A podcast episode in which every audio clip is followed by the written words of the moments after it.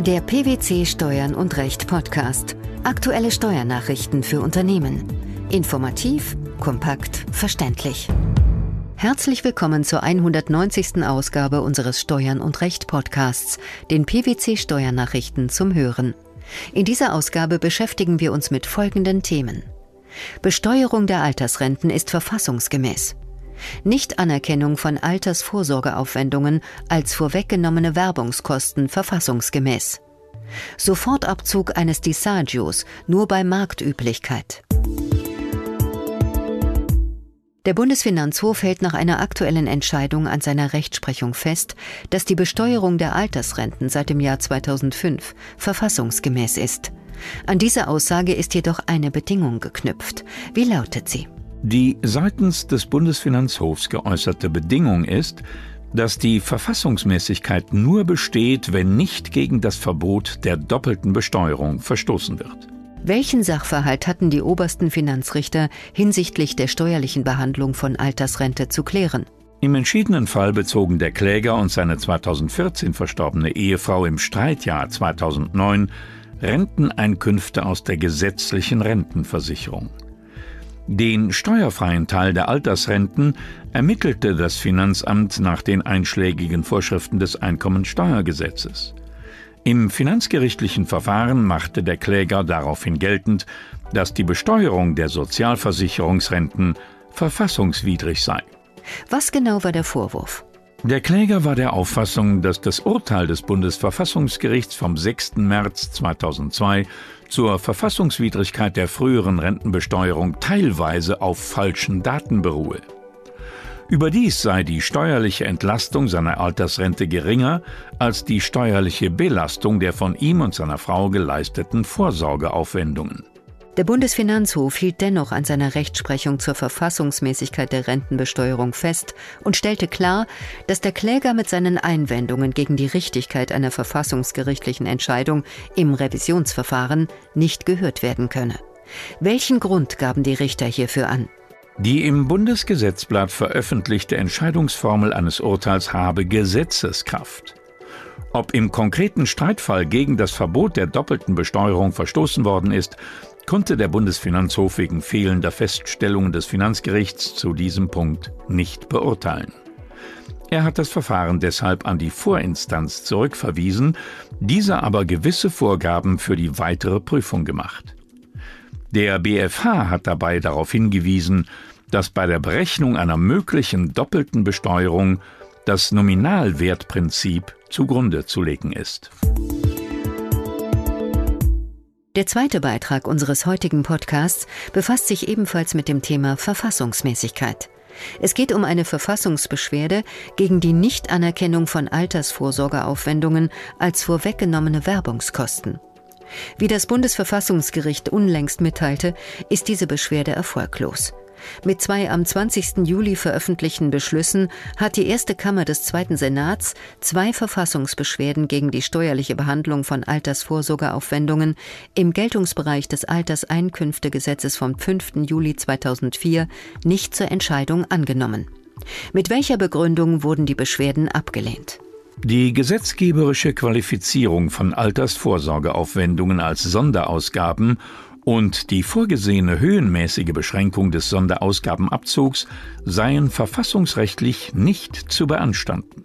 Die Frage des Verstoßes gegen das Verbot der Doppelbesteuerung kann erst in den Veranlagungszeiträumen der Rentenbesteuerung zum Gegenstand der verfassungsrechtlichen Beurteilung gemacht werden. Wie erläuterten die Richter ihre Entscheidung? Der Gesetzgeber habe Altersvorsorgeaufwendungen einfach rechtlich als Sonderausgaben qualifiziert, woran er von Verfassungswegen nicht gehindert ist. Die vorgesehene höhenmäßige Beschränkung des Sonderausgabenabzugs für Altersvorsorgeaufwendungen auf jährlich bis zu 20.000 Euro bzw. 40.000 Euro ist nach Meinung der Karlsruher Richter verfassungsrechtlich ebenfalls nicht zu beanstanden. Der Gesetzgeber habe sich bei der Einführung der höhenmäßigen Abzugsbeschränkung auf das Ziel der Missbrauchsvermeidung gestützt. Dabei handele es sich um einen sachgerechten Grund für die Beschränkung der Altersvorsorgeaufwendungen. Ein Disagio ist nur dann nicht sofort als Werbungskosten abziehbar, wenn es sich nicht im Rahmen des am aktuellen Kreditmarkt üblichen hält. Wird eine diesbezügliche Disagio-Vereinbarung mit einer Geschäftsbank wie unter fremden Dritten geschlossen, ist dies ein Indiz für die Marktüblichkeit. Dieses Urteil fällte unlängst der Bundesfinanzhof. Welcher Sachverhalt wurde damit geklärt? Vor dem BFH ging es um die Frage des Werbungskostenabzugs für ein Disagio bei den Einkünften aus Vermietung und Verpachtung. Der Kläger hatte zur Finanzierung eines Mehrfamilienhauses ein Hypothekendarlehen unter Einräumung eines Disagios von 10 Prozent aufgenommen. Der Nominalzins betrug bei einer festen Zinsbindung von 10 Jahren 2,85 Prozent jährlich. Das Disagio von 133.000 Euro machte der Kläger in 2009 bei den Einkünften aus Vermietung und Verpachtung als Werbungskosten geltend. Das Finanzamt berücksichtigte jedoch nur 66.700 Euro, da nur der marktübliche Teil von 5% des Disagios sofort abziehbar sei. Der darüber hinausgehende Disagio-Betrag müsse auf den Zinszeitraum von zehn Jahren verteilt werden. Wieso ging das Finanzamt so vor? Das Finanzamt bezog sich dabei auf das Einkommensteuergesetz. Werden Ausgaben für eine Nutzungsüberlassung von mehr als fünf Jahren im Voraus geleistet, sind sie insgesamt auf den gesamten Zeitraum gleichmäßig zu verteilen. Diese Regelung ist auf ein Disagio dann nicht anzuwenden, wenn und soweit es marktüblich ist. Einspruch und Klage blieben erfolglos. Der BFH hingegen gab der Revision statt. Mit welcher Begründung? Die Marktüblichkeit eines Disagios ergebe sich aus dessen Höhe im Verhältnis zur Höhe und Laufzeit des Kredits und anhand der aktuellen Verhältnisse auf dem Kreditmarkt, bezogen auf das konkret finanzierte Objekt. Die Marktüblichkeit an einen festen Zinssatz zu koppeln, komme insoweit nicht in Betracht. Abzugrenzen ist das marktübliche Disagio mithin von ungewöhnlichen Gestaltungen, die sich nicht in dem auf dem aktuellen Kreditmarkt üblichen Rahmen halten.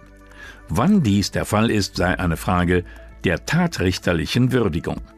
Wie war die Lage im konkreten Fall? Wird eine Zins- und Disagio-Vereinbarung wie hier mit einer Geschäftsbank wie unter fremden Dritten geschlossen, indiziert dies die Marktüblichkeit. Angesichts der üblichen Pflicht von Geschäftsbanken zur Risikokontrolle sind mit einer Geschäftsbank vereinbarte Zinsgestaltungen regelmäßig als im Rahmen des am Kreditmarkt üblichen zu betrachten. Diese Vermutung kann widerlegt werden, wenn besondere Umstände vorliegen, die dafür sprechen, dass dieser Rahmen verlassen wird. Solche Umstände können etwa in einer besonderen Kreditunwürdigkeit des Darlehensnehmers, besonderen persönlichen Beziehungen der Beteiligten zueinander oder ganz atypischen Vertragsgestaltungen liegen. Das Finanzgericht hätte, um die Vermutung der Marktüblichkeit zu widerlegen, die Einzelumstände der Vertragsgestaltung prüfen müssen, was jedoch nicht erfolgt ist. Die Verfassungsmäßigkeit der Besteuerung von Altersrenten, die Verfassungsmäßigkeit der Nichtanerkennung von Altersvorsorgeaufwendungen als vorweggenommene Werbungskosten sowie die sofortige Abzugsmöglichkeit eines Desagios als Werbungskosten bei Marktüblichkeit. Das waren die Themen der 190. Ausgabe unseres Steuern und Recht Podcasts, den PwC Steuernachrichten zum Hören. Wir freuen uns, dass Sie dabei waren und hoffen, dass Sie auch das nächste Mal wieder in die PwC Steuernachrichten reinhören. Steuerliche Beiträge zum Nachlesen finden Sie in der Zwischenzeit unter blogs.pwc.de slash steuern und recht.